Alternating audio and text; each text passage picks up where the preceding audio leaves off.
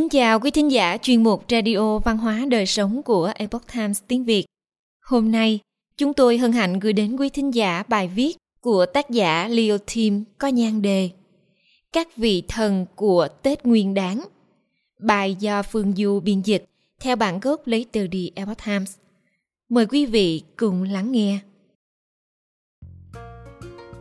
Theo truyền thống, Tết Nguyên Đán được tổ chức tại Trung Quốc và các nước Đông Á khác. Mặc dù tân niên chỉ diễn ra trong một ngày, nhưng có rất nhiều lễ hội và nghi lễ kéo dài đến tận 15 tháng Giêng âm lịch, như lễ hội đèn lồng. Một số sự kiện và phong tục quan trọng nhất diễn ra trong 15 ngày Tết Nguyên Đán, bắt nguồn từ các truyền thuyết cổ xưa hay các nghi lễ được tổ chức để tôn kính các vị đại thần. Trên thực tế, bản thân tân niên bắt nguồn từ một truyền thuyết, đó là niên thú ăn thịt người. Làm cho niên thú sợ hãi bỏ chạy và bắt giữ niên thú. Theo truyền thuyết, niên thú xuất hiện mỗi năm một lần để săn người và đặc biệt chúng thích ăn thịt trẻ con. Để xua đuổi quái thú, dân làng buộc phải đặt thức ăn trước cửa nhà với hy vọng làm giảm cơn thèm khát của nó. Cuối cùng, người dân đã thoát khỏi mối họa khi được một vị thần chỉ dạy cách dùng màu đỏ, thứ mà niên thú rất sợ. Dân làng dán giấy đỏ lên nhà, mặc quần áo đỏ, treo đèn lồng đỏ và chuẩn bị pháo hoa.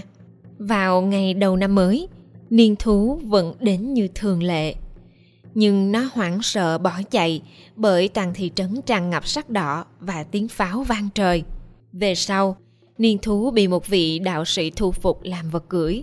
Bản thân từ niên nghĩa là năm trong tiếng Trung và ký tự của nó gần giống với từ con bò. Ngày nay, người Trung Quốc vẫn còn giữ truyền thống đón mừng năm mới bằng pháo hoa và đồ trang trí màu đỏ.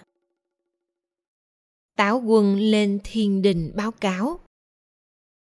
Táo quân còn được gọi là vua bếp hay thần bếp. Mỗi gia đình đều có bàn thờ và hình nộm của vị thần này.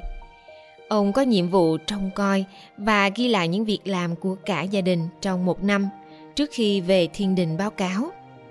Đây là một trong những phong tục phổ biến nhất của Tết Nguyên Đán. Để tiện táo quân lên trời, người ta sẽ đốt hình nộm vào đêm giao thừa. Một số gia đình đốt pháo để hỗ trợ hành trình của ông. Họ bày cúng đồ ngọt với hy vọng Táo quân sẽ chỉ tấu những điều tốt đẹp của gia đình với Ngọc Hoàng trên thiên đình. Ngọc Hoàng chính là vị thần sấm cổ đại tên là Thượng Đế, là vị thần được tôn kính nhất trong tín ngưỡng đạo gia. Vào ngày mùng 9 Tết, người ta nói rằng vô số các vị thần trên trời dưới đất sẽ gác lại mọi nhiệm vụ để mừng sinh nhật Ngọc Hoàng. Vào ngày này, pháo hoa được bắn lúc nửa đêm và các buổi lễ lớn sẽ được tổ chức tại các đền thờ đạo giáo. Người dân thị trấn hiến tế một con gà trống lên Ngọc Hoàng. Các thành viên trong gia đình tắm gội sạch sẽ, nhưng không được phơi quần áo ướt hoặc đổ rác vì hai việc làm này sẽ mang lại điềm gỡ. Lễ nhân nhật vào ngày mùng 7 tháng Giêng.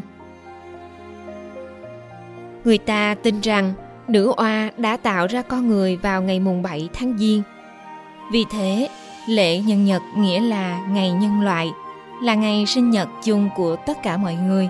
Truyền thống này có lịch sử từ thời nhà Hán. Vào lễ nhân nhật, người dân còn kỷ niệm sự ra đời của lửa.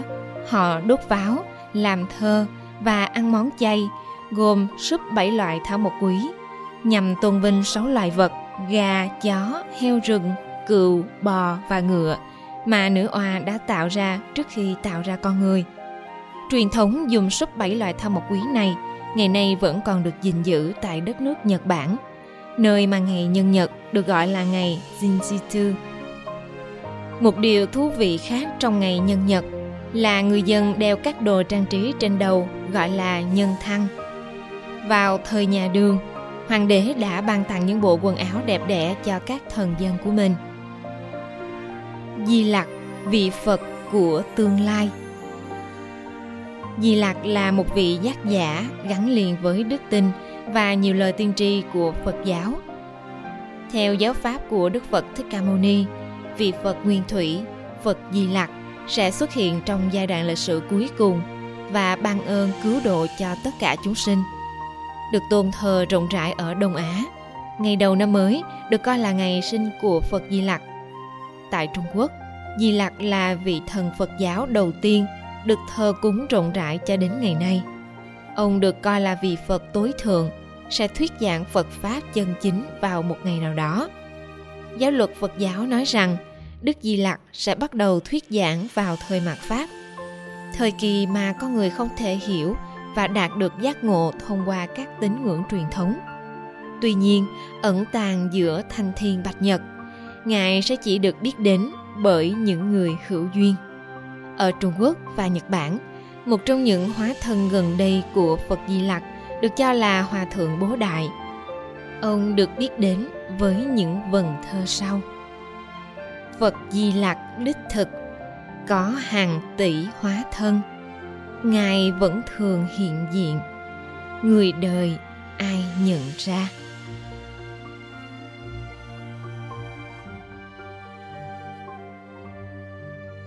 Quý thính giả thân mến, chuyên mục Radio Văn hóa Đời Sống của Epoch Times tiếng Việt đến đây là hết.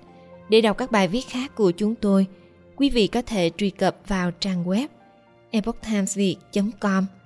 Cảm ơn quý vị đã lắng nghe, quan tâm và đăng ký kênh. Xin chào tạm biệt và hẹn gặp lại quý vị trong chương trình lần sau. Kính chúc mọi điều bình an và tốt lành đến quý vị trong năm mới.